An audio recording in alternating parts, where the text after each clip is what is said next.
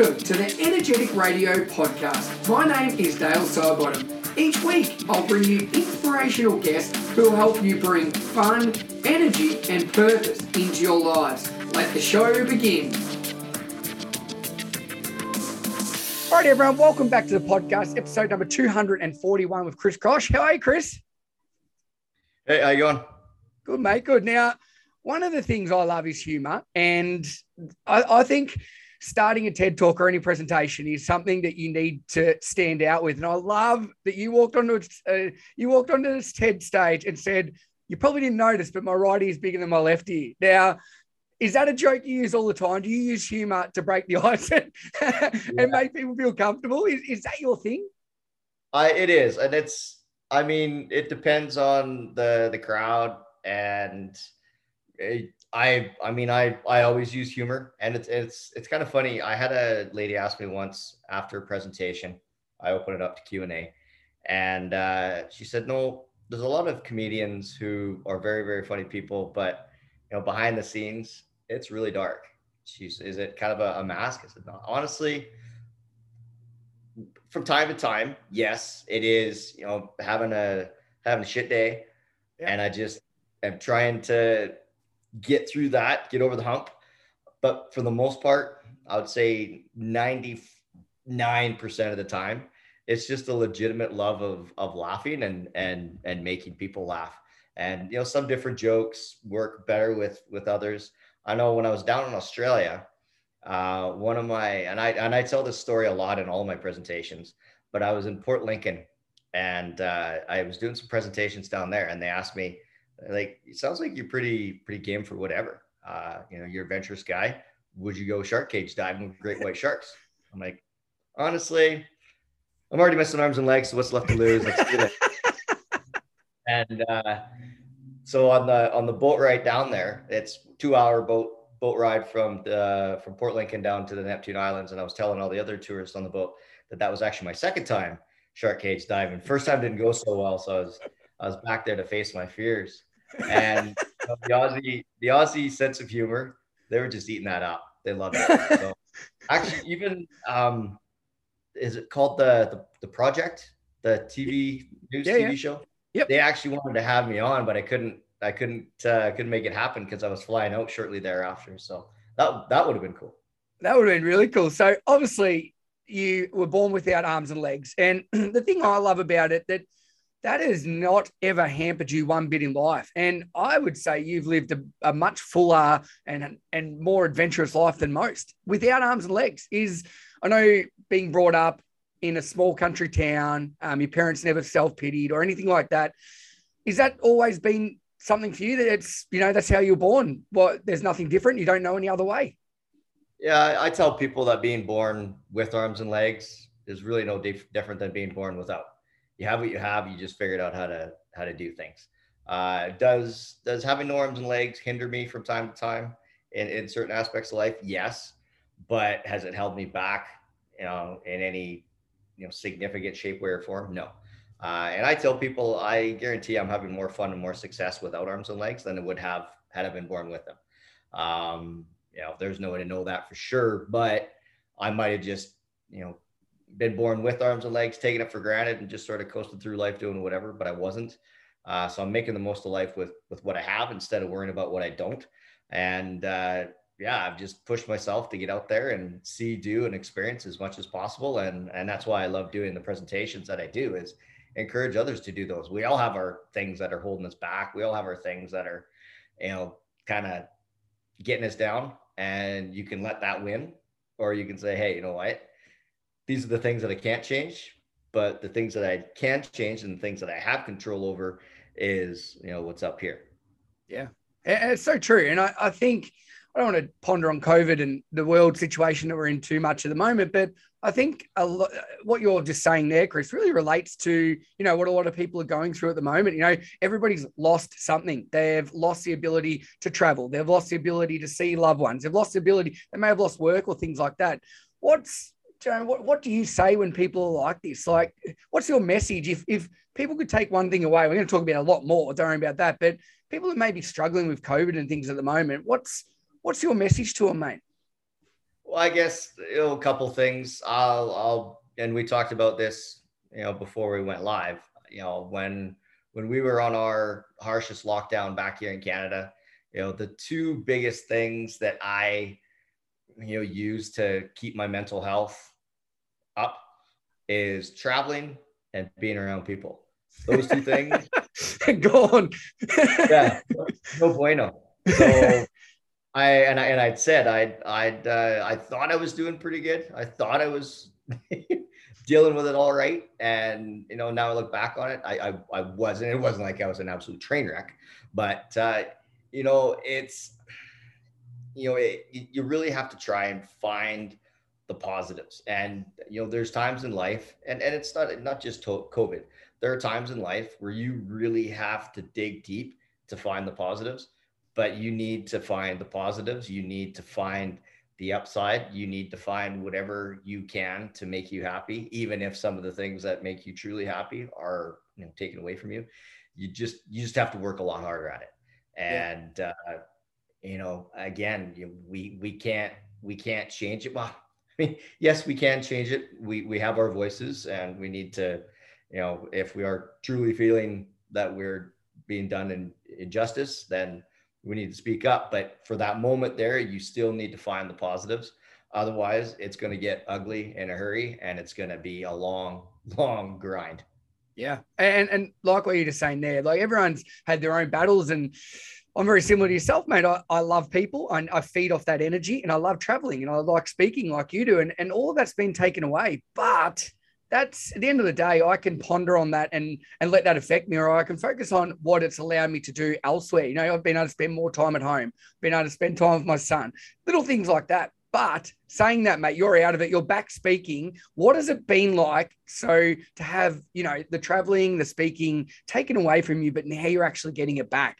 Are you appreciating the impact you're having and what you're able to do more? Absolutely. I, I've always been grateful and thankful and, and appreciative of, of what I get to do. Uh, I appreciate it even more now that I'm back. You know, yeah, we did get to do, uh, you know, online presentations, but uh, especially with humor, uh, you know, you can't, hear, you can't hear people laughing.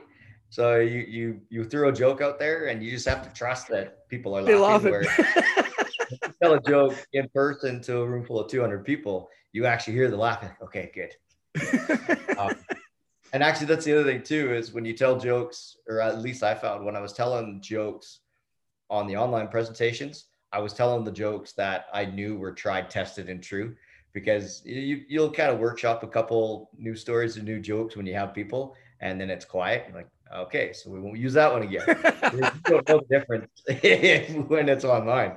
Um, and yeah, just being able to connect with people uh, you know, I when I speak at a conference, when I speak at a school, wherever, um, I I go to the whole thing. I try and meet and interact with as many people as possible. When I'm at schools, you know, there's a lot of kids that have some stuff that they want to talk about, not in a group setting, and you know, to hang back afterwards and maybe have that really meaningful, potentially life changing conversation with somebody who's going through some some deep stuff. That that is tough to to to mimic and, and replicate online. So being able to do that in person, um, and the crazy hectic, you know, cancellations and plane delays and all that crap that drives you insane when you're traveling. I had I had a stretch of nine days where I had six canceled flights and I don't know how many hours worth of delays. And I was like, you know what?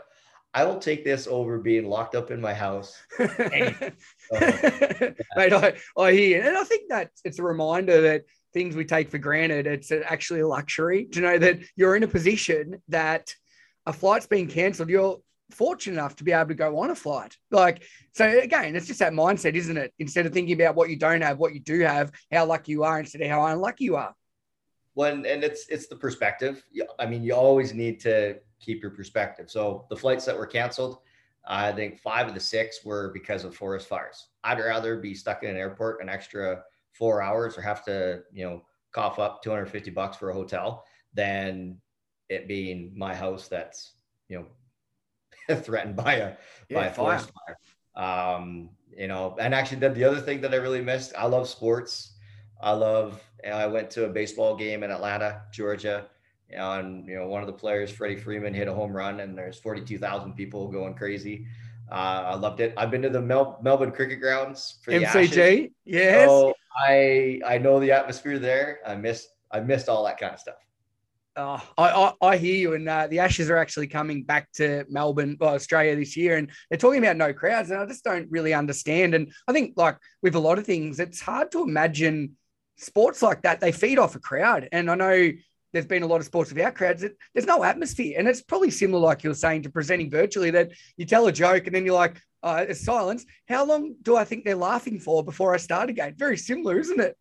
Yeah, exactly. you, you own little crowd laughter button just, just for your own ego. you do, uh, you do. So when you're, you know, all the work you're doing, what, what's the proudest thing you think the impact you're having, particularly in schools? I think at the moment, you know, the mental health issues around the world are extremely high, and you chuck in a pandemic in there as well, Chris. What's the, what, what are you most proud of of the impact you're having on young kids? Yeah, you know what? There's there, there's actually two two that stand out. One was very recent. Uh, I had a mom reach out to me. Uh, been I guess probably a year and a half, close to two years ago, and she found out um, that the, the, the baby she was pregnant with uh, was going to be born missing arms and legs, and so of course she had a lot of questions. Still has a lot of questions. yeah. And uh, so we were chatting back and forth before Owen uh, was born. He's ten months old now, and just on this most recent road trip, um, I uh, I was in Chicago and she messaged me. She goes, "I can't believe you're in Chicago. That's where we live. We'd love to come meet you wherever." I'm like, honestly, I have you know whatever day it was off. I'll come down. We'll meet you. She goes, "You know what? I see that you like beer. There's a there's a really good brewery uh, close to our house. We'll meet there." And I'm like, "Okay." So you're meeting uh, with your 10 year old son who's missing arms and legs at a brewery at 11 o'clock in the morning. I was like, perfect. This is, yep, I'm in. Count me in. um, so it was really cool to to meet Owen because I, I knew of Owen before Owen was even born, and he is so freaking cute. Um, so that that right there to be able to because I had a lot of uh, mentors and, and people that helped me along the way uh, when I was young. So to be able to do the same thing, and then the other one, it really stands out, and it, it has for a long time. It was after a presentation I did at a at a middle school down in the states, and this young girl uh, came up to me and she has cerebral palsy, and she had said to me that uh, she says, you know, that the timing of all of this was was absolutely perfect. She's like, I I, I believe in divine intervention. She goes, I just had a conversation with my parents uh, a couple nights ago. How I told them I don't want to live anymore. I'm I'm tired of having to work harder to do everything. I'm tired of you know just having to deal with being disabled. I'm tired of, you know, not being able to do certain things. And I just, she says, I'm just tired, sick and tired of being disabled. She says, the worst part about it is my disability is severe enough that I can't even take my own life. I have to have somebody help me take my own life. She goes, that's how out of control of my own life I feel. And I mean, that, that hit me like a wave, like I, I can't even describe what hearing something like that feels like. Um, and and I you know I said to her, I said, look, first thing, you're talking. That is first and foremost the most important thing. I said, keep talking. I said to your you know your pastor at your church, your family, your your counselor at school, psychologist, and you know what? I don't give my phone number away, but I said, this is my phone number. I said, you text, you call. I don't care if it's two o'clock in the morning, two o'clock in the afternoon. You you call me, you text me. If I don't get back to you right away, I will know that I will get back to you as soon as I possibly can. And she was, I think, about grade eight at that point. And uh, one day I was out on my longboard getting in getting in some miles, and I get a text message uh, out of the blue and it was a video of her going across stage, uh, picking up her high school diploma. And I like, oh I wow, in there, I I broke down, and I, that that is why I love doing what I do. That is why you know, that's that's I guess confirmation that it's working too. So that that one really really stands out. That's uh, where you're going with that story, Chris. I was like, geez, I, I, I don't know where this is going to end up. Like, and, and when people share things like that with you, how do you then deal with that yourself, mate? Because in a way, a lot of people when they share something with you, they're offloading that burden. How do you how do you deal with that? Because I'm sure a lot of people share pretty intimate things with you. Um, but what do you, what are your like strokey uh, like? How do you how do you deal with that, mate? Well, you know, like I said, it it hit me like a, a wave of like like I said, indescribable feeling, and you know, you have that conversation and then you got to regain your composure and do another presentation to the next group. Um, but I, I guess I would, I would rather have to do that than her feel that she couldn't share that. And, you know, heaven forbid, you know, yeah, worst case scenario happens. Yeah. Um, I, yeah, it's, yeah, I, and I, I guess I, I'm. It's nice. It's amazing knowing that.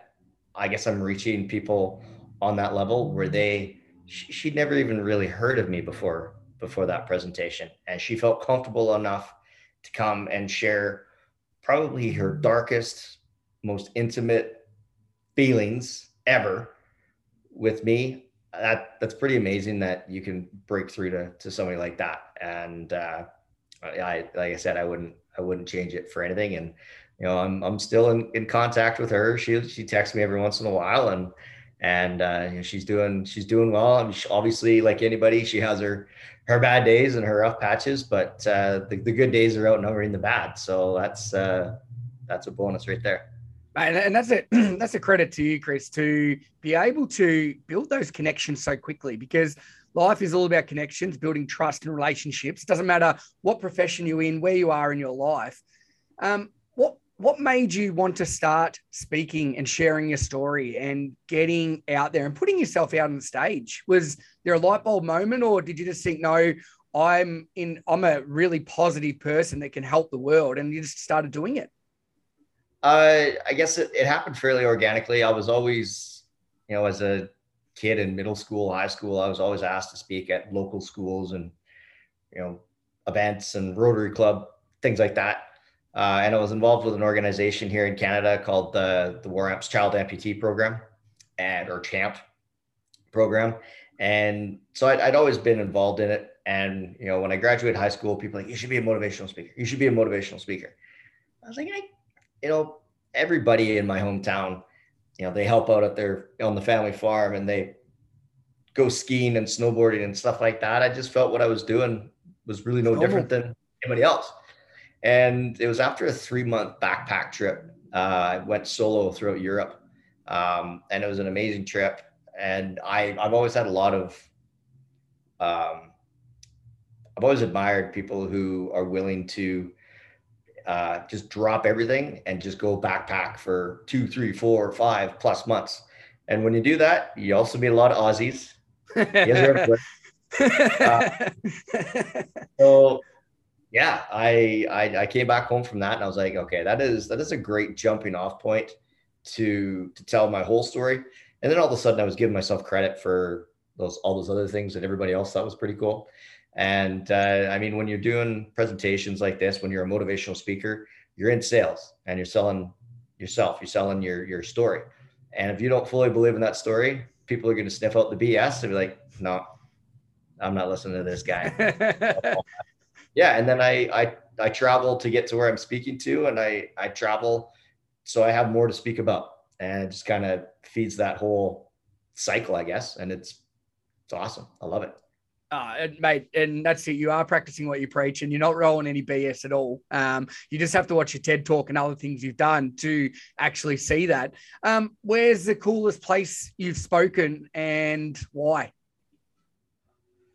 Oh, there's there's been a lot of really neat places. Uh, you know, growing up uh, farming, you know, I got to speak to to John Deere in both in the states and over in in Europe. Um, I spoke to a bunch of disability organizations all throughout Nepal. that one was was was pretty amazing. Uh, and Nepal is actually my favorite country that I've traveled to. Um, and uh, and actually, ironically enough, uh, there's a, a girl from from uh, Surfers. Um, Paradise, yep.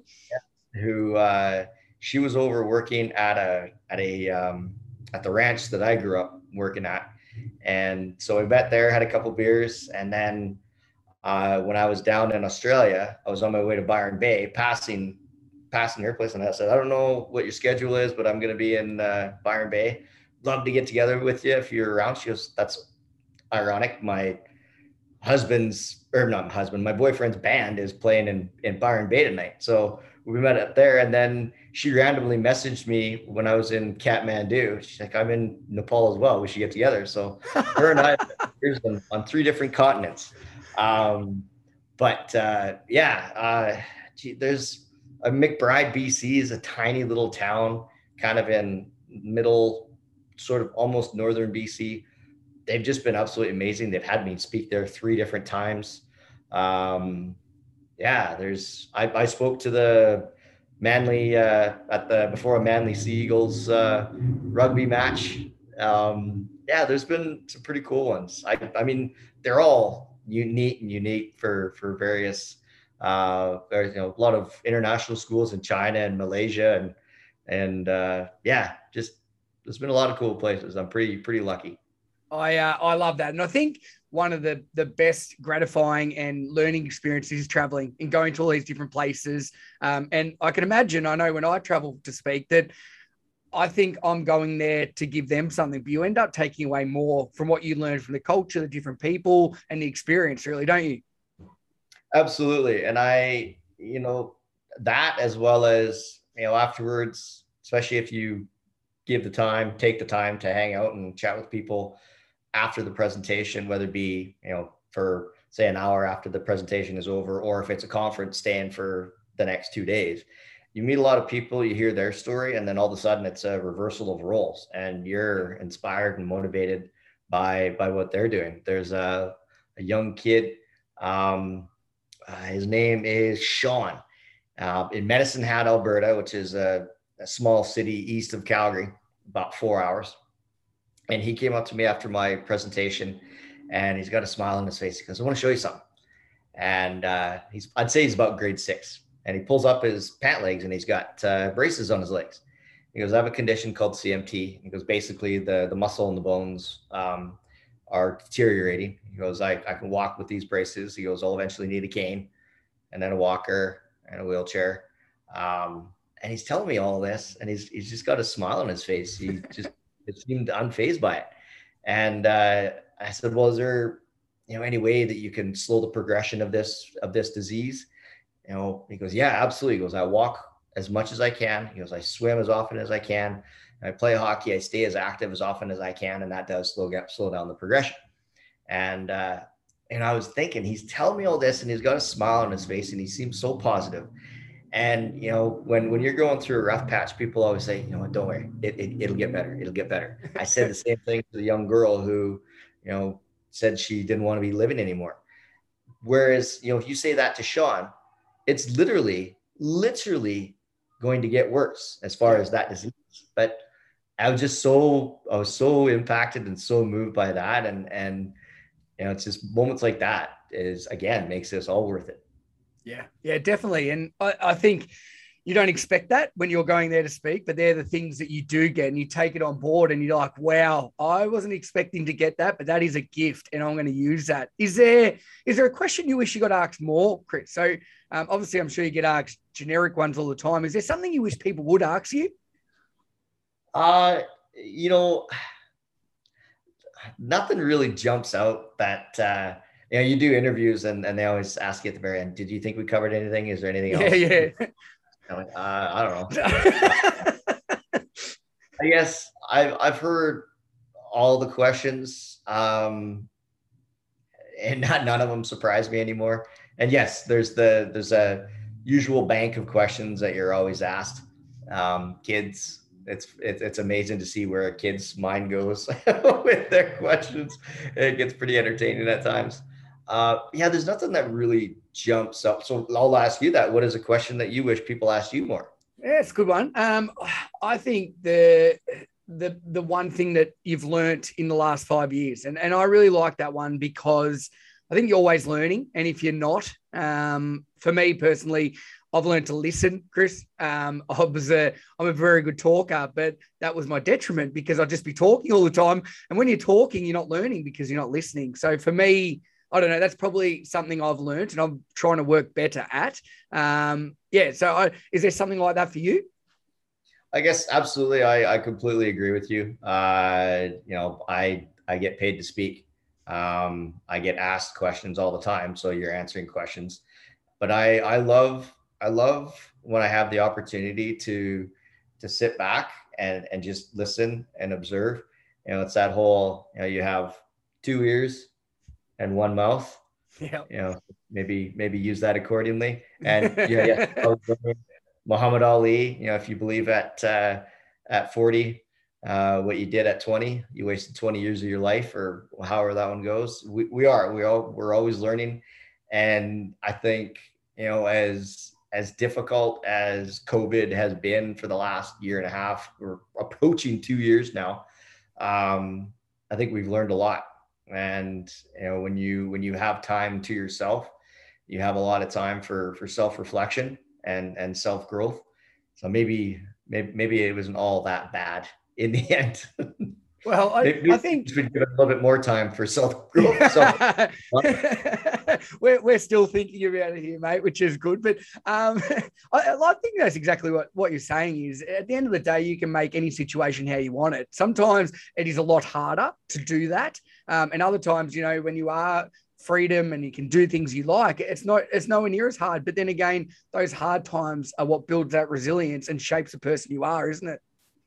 Yeah, I think you know when you look back at you know the time that you you know stumbled, fell down, you know your lowest point in your life, and you were able to pick yourself up, dust yourself off, and and get back into the game. That is a moment in life when you learn just how strong, resilient, and capable you are as an individual. Uh, so those those moments of hardship, those moments of failure, uh, those moments where you thought you were, you know, absolutely useless and not going to amount to anything or you were you were destined to fail uh, but you didn't those those are those moments that, those are those we need those moments those yeah. are those growth moments that that we need and i think you know society i think right now tries their best to you know take the journey from a to b and remove as many obstacles as possible those obstacles need to be in there um because those are those are moments of those are teaching moments. Those are learning yeah. moments. I, you know, I know for myself, my mom and dad always talk about when I was a kid, you know, little baby, you know, trying to figure out how to do things and, and they'd see me struggle and they'd want to jump in, they'd want to help out, but they resisted. They, they knew that they needed to let me figure that out for myself.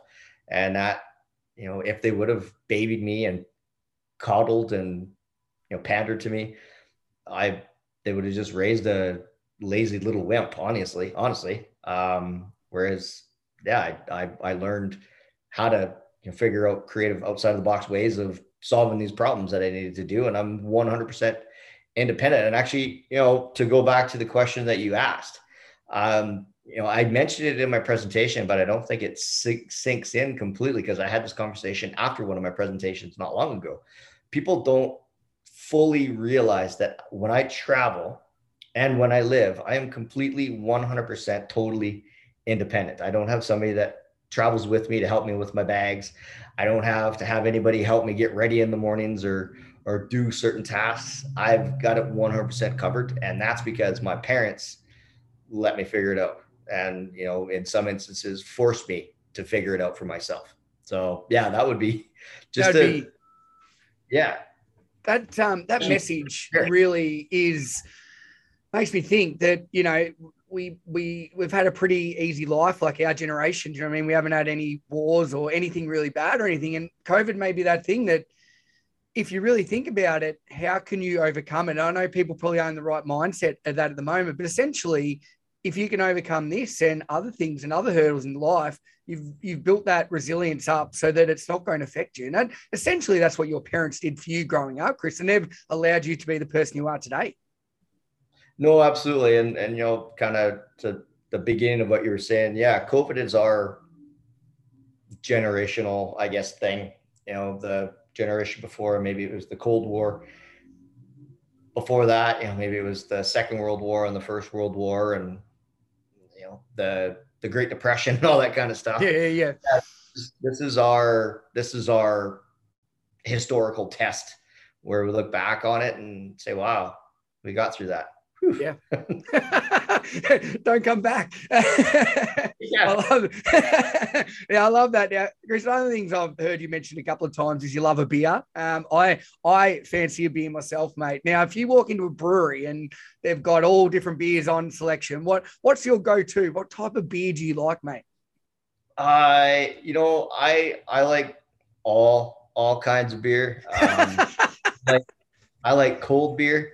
Yeah, uh, when I walk into a, a brewery, uh, one of the things I'll ask is, you know, what is your signature beer, or what is what is one that you would recommend?